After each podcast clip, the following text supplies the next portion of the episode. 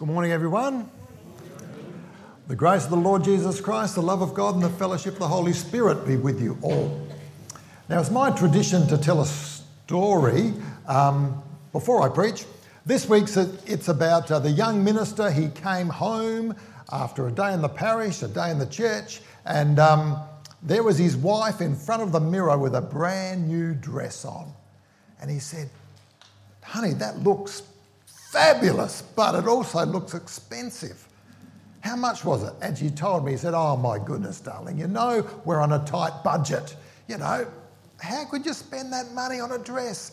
She said, Well, I put it on the shop and I looked, it looks so great. Oh, I don't know, the devil made me do it. And he said, Why didn't you say, Get behind me, Satan? And she said, I did. And he said, It looks great from back here, too.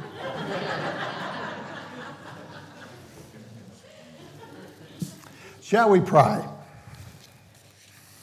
The book of Hebrews tells us, For the word of God is alive and powerful. It is sharper than the sharpest two edged sword, cutting between soul and spirit, between joint and marrow. It exposes the innermost thoughts and desires. Lord, we thank you that this is the power of your word. You speak to us through your word. And today we look at a word which is two and a half thousand years old but it's ever new. There's principles in this word that challenge us today as Christians as we look at the life of this godly man, Daniel. So we pray your Holy Spirit speaks to us all this morning in the word. We pray in Jesus' name. Amen. Now, I'm going to ask you some questions today, and these aren't, um, you know, these are questions which I want you to answer. And it is, what do you know about um, the Old Testament exile. Anything you know about the exile at all? The when, the where, the who? You might be able to tell me the where. Where are they exiled to? Babylon. Okay, there's the where. Exiled to Babylon. And the who is who was the great king in charge of Babylon at the time? I know Ross knows. Nebuchadnezzar. Right, he was the who. Um, the when, any idea when it happened? Roughly. Five, oh, Ross, you're top of the class today. 586 BC. And importantly, how long did the exile last for? How long were they in, in, in this captivity for, the Hebrew people? 70 years in exile. All right. The big question why did it happen? The why. Why did it happen?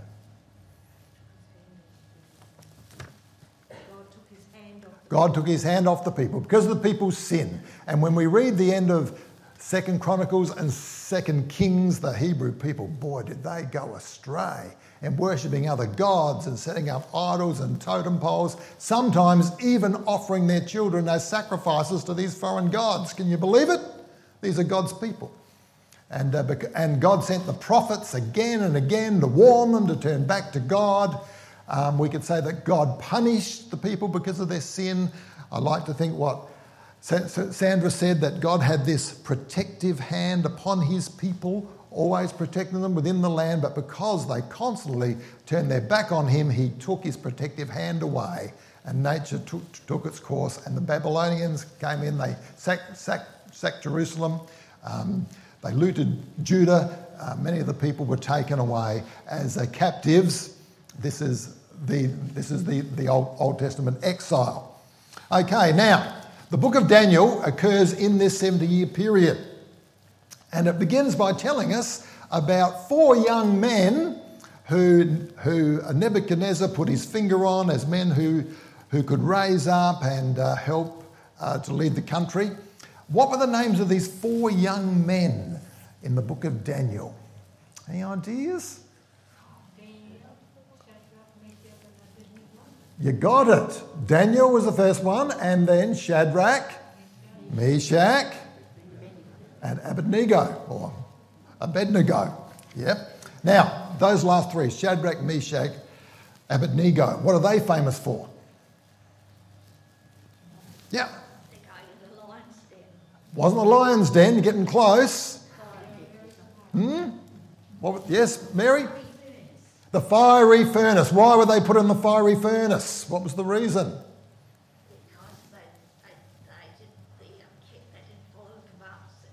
Didn't follow commands of the king to bow down before the idol. They remain like it was. You will bow down before my idol, or you'll be, be thrown into the fiery furnace. These are young Hebrew men. They believed in the one true God. Actually, they believed in the in following the first two commandments of the ten. The first two. Right, what was the first one? What's the first of all the commandments? Yeah, we often say, Love the Lord your God with all your heart, your mind, your soul, but that's Jesus' words. When, when, when he summarised them, the first one was, Have no other gods before me. And the second one, You shall not bow down or make an idol.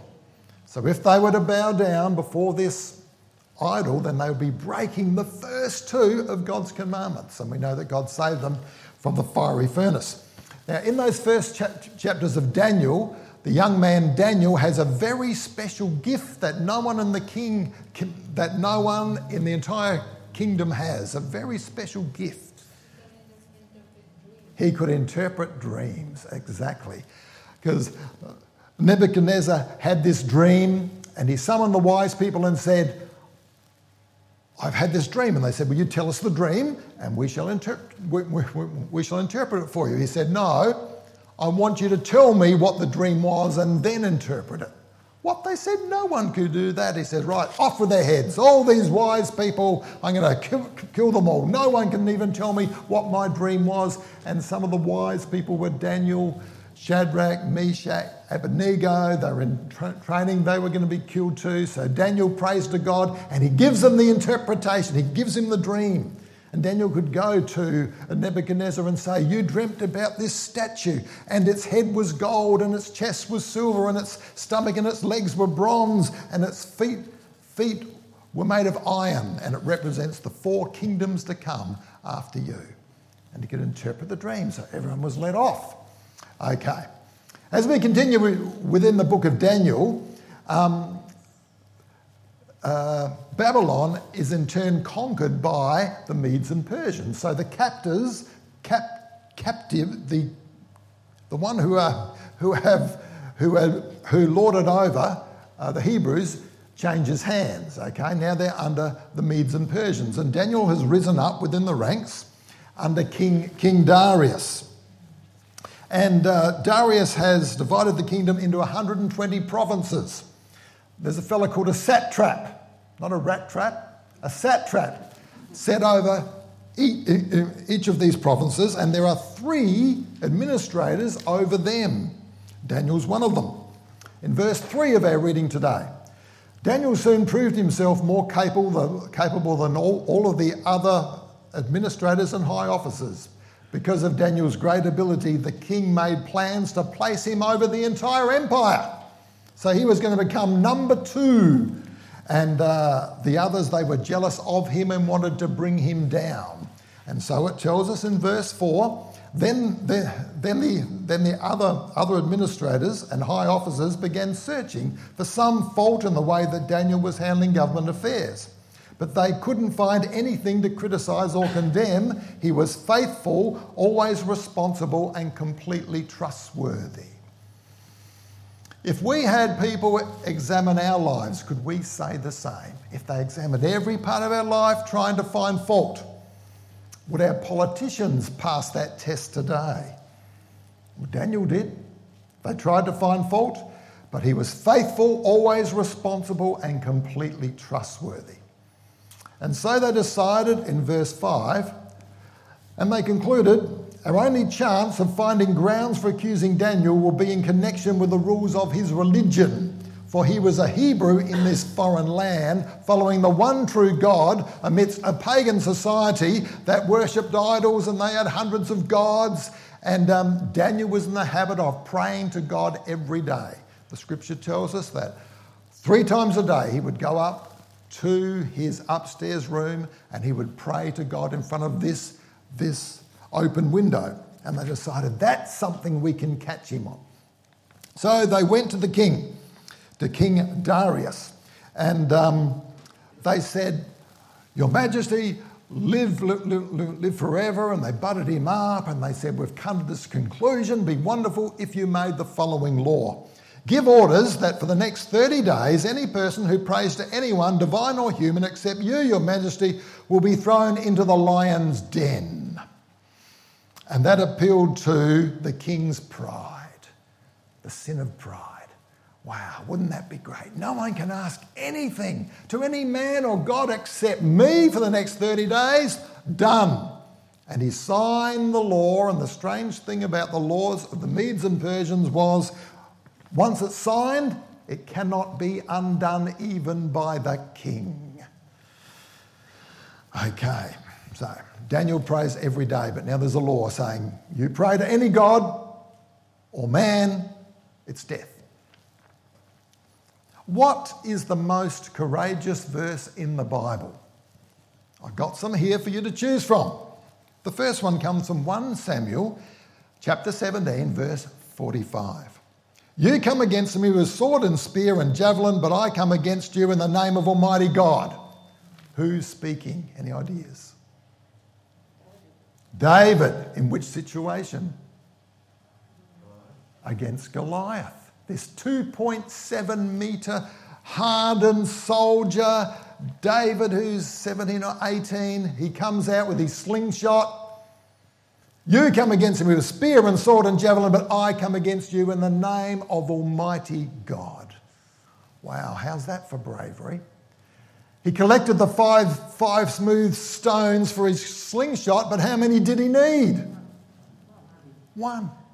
He only needed one, for God was behind that stone and wham, right between the eyes. Okay, that's a brave verse. Another one to choose from is from the book of Daniel, chapter 3, verses 17 and 18. If we are thrown into the blazing furnace, then the God whom we serve he can, can, can save us. He will rescue us from, from your power, Your Majesty. But even if He doesn't, we want to make it clear to you, Your Majesty, that we will never serve your gods or bow down to the gold statue that you've set up. Said by Shadrach, Meshach, Abednego. Wonderful words. Our God has the power to save us from this furnace, but even if He chooses not to, we will not bow the knee before your idol. Wow. Another choice. Brave words from the Bible. From Mark 14 36, not my will, Father, but yours be done. Jesus, where is he? In Gethsemane. When he had that whole horror of the cross looming before him. Not my will, Father, not what I want, but your will be done. But the winner for me is from Daniel chapter 6, verse 10. I got Maureen to stop at verse 9 today. I wanted to bring it to you myself. So Daniel's just heard the commandment anyone who prays to any god or king other than King Darius shall be thrown into the lion's den. This is what verse 10 tells us. But when Daniel learned that the law had been signed, he went home and he knelt down as usual in his upstairs room with its windows toward Jerusalem. He prayed three times a day, giving thanks to God, just as he had always done. Now, bravery can have many forms. We think of the, you know, David, the slingshot against the spear and the sword. But what about bravery about prayer? It's the threat of death. You're caught praying, and it's death. And we think, Daniel, just put your prayers on hold for a month. That's only 30 days. Okay? Or if you're going to pray, for goodness sake, don't do it in the open window where they can see you. Do it behind a closed door or somewhere. But Daniel was in the habit of praying in his open window toward Jerusalem, which was 1,500 kilometres away. And there he would pray to God three times a day in this open window. And he said, I ain't gonna change. Now that teaches us something about prayer, doesn't it? For Daniel, prayer was so important that he was willing to face death.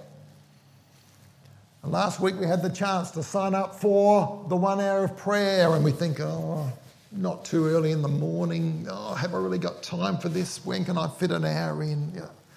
Wow. But Daniel, matter of life and death. But by this, Daniel also tells us a major principle that we as Christians need to, to learn and to stick by. It's a principle which will help us to answer every problem and anything that life can throw at us. It's three simple words put God first. Put God first. That's the answer to every problem we can ever face. I'm going through financial hardship. It is really t- tough for me. Then put God first. I'm having relationship problems. Oh, my marriage, it's just really difficult. Put God first. It's worse than that. I'm going through separation, divorce. Put God first.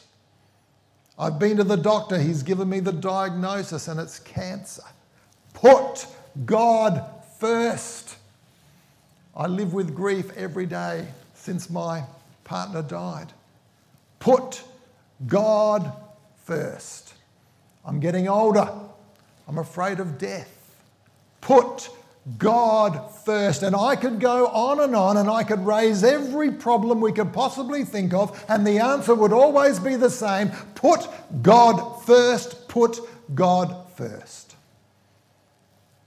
That's what Daniel chose to do.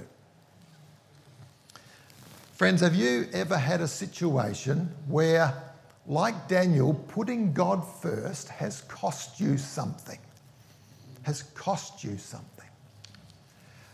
Happened to me three years ago. I've been ministering within the Uniting Church for um, five years. I was a Church of Christ minister serving within the Uniting Church, and for the next five, I became a, a, a Uniting Church minister of the Word. And I spent 10 years at the Maitland Parish, and I just started ministry at, at the Moonta Parish. And the Uniting Church passed a ruling about allowing same sex marriage within the Uniting Church. Now, all I can say is, folk, I'm speaking from my own point of view and from my principles. I know there's varying views about this, but from my point of view, I looked at that and I know what the scripture said about marriage. I believe very strongly marriage is between a man and a woman, and I could not see how a church could do this. It just didn't seem right. So, to cut a long story short, I resigned from the Uniting Church ministry. And I was 62 years of age. I just started a five year term. My life was secure up until after retirement. And here I was chucking it in because I just felt that the principles by what I live. And with that decision, I then made another decision from then, and it was that I am going to live my life from now on according to the Word of God and obeying the Word of God in my life. That's what I'm trying to do. Put God first. Well, they caught him. Daniel bowed in front of that window and they caught him. And uh, they went to the king and uh, they said, um, uh, this is the thing that um, Daniel's prayed. You know, the lawyer passed. Verse, four, verse 14 of Daniel 6 tells us Hearing this, the king was deeply troubled and he tried to think of a way to save Daniel. He spent the rest of the day looking for a way to get Daniel out of this predicament. He was fond of Daniel and he realized that he'd been tricked and duped. He, he tried to find a way out, but strange thing about the law of the Medes and Persians was once the king gives the rubber stamp and passes that law, even he cannot overcome it. And so it tells us in verse 16 So at last the king gave orders for Daniel to be arrested and thrown into the lion's den. And the king said to him, May your God, whom you serve so faithfully, rescue you. Have you ever been thrown in the lion's den? Lions' dens can take many forms. Lions' dens can be the, the, the hospital waiting room where we sit there and fret. because our loved one has had an accident or they're near death and it's major surgery, and all the lion's claws of doubt that claw at our faith are there. I'm involved with a program called Unchained, which is held up at the, still held at the Mile End Church. Reaches to men and women who are struggling, some of them out of prison, some of them coming out of drugs, etc. And, you know, the lion's den can be going into prison. That's for sure, wouldn't it be?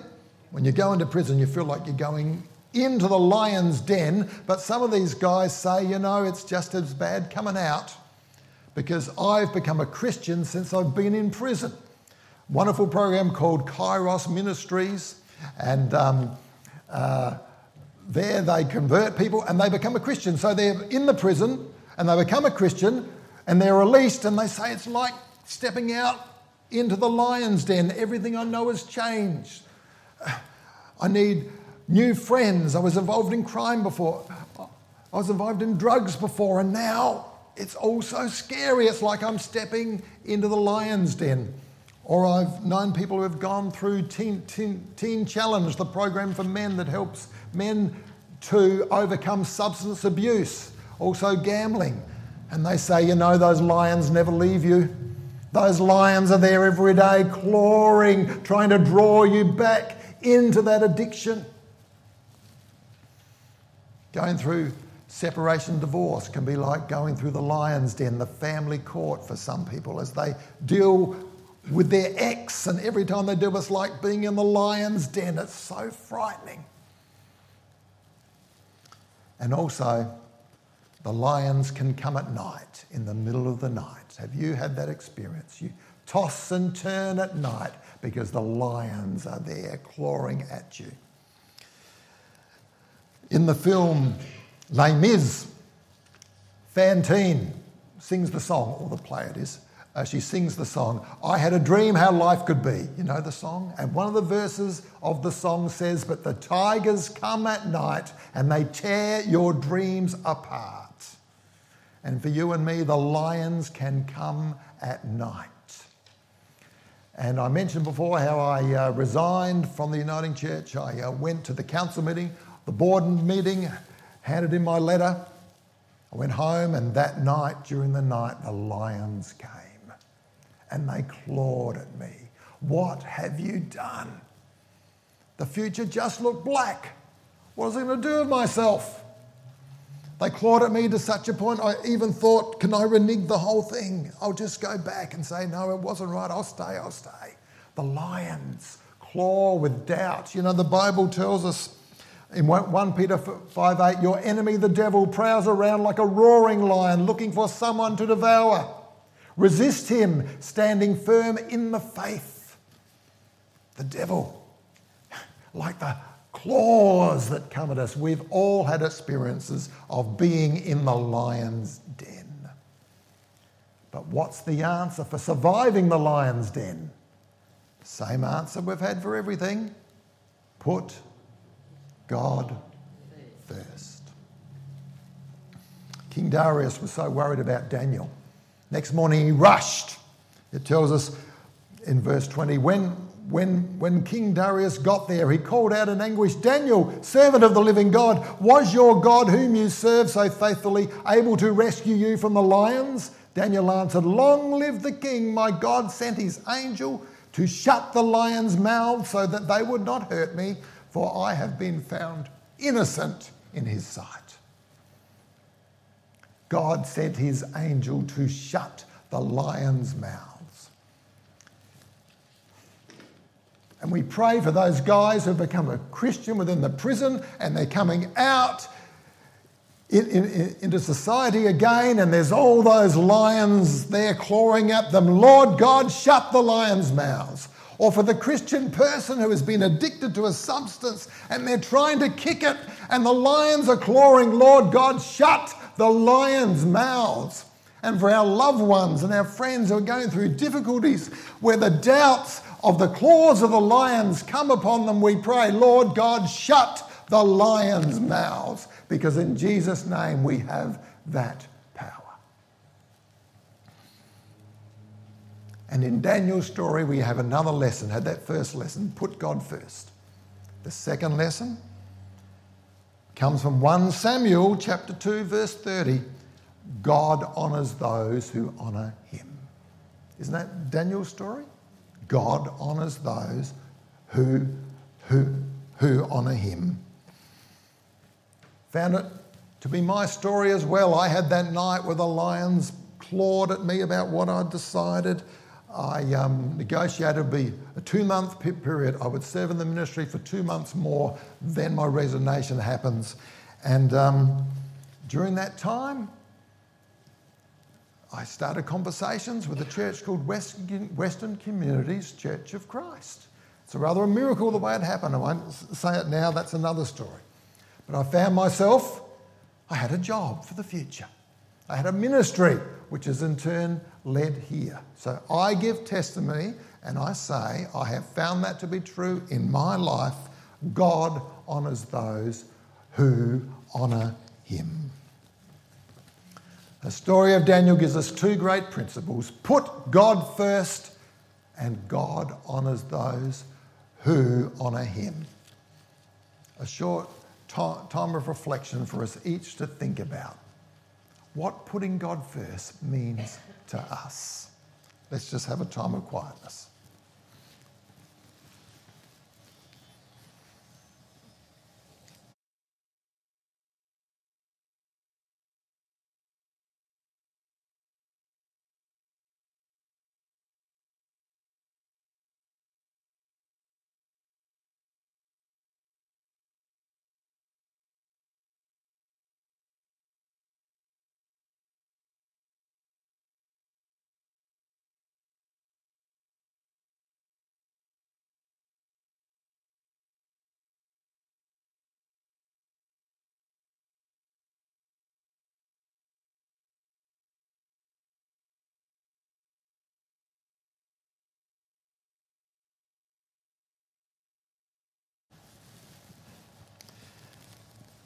Our dear Heavenly Father, we thank you for the message, the principles you've taught us from the book of Daniel today.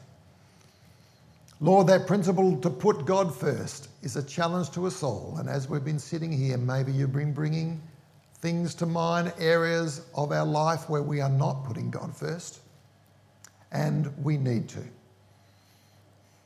We thank you, Lord, for that promise that God honours those who honour him. If we live our lives obedient to your word and obediently following our Lord Jesus Christ, then you promise to honour us. And Lord, we pray for it. There may be folk here this morning who feel that they're in the midst of the lion's den, or we have loved ones we know are in the midst of the lion's den, and we pray in the name of Jesus to shut the lion's mouths that they can be free. Thank you, Lord, for what you've taught us from your word today.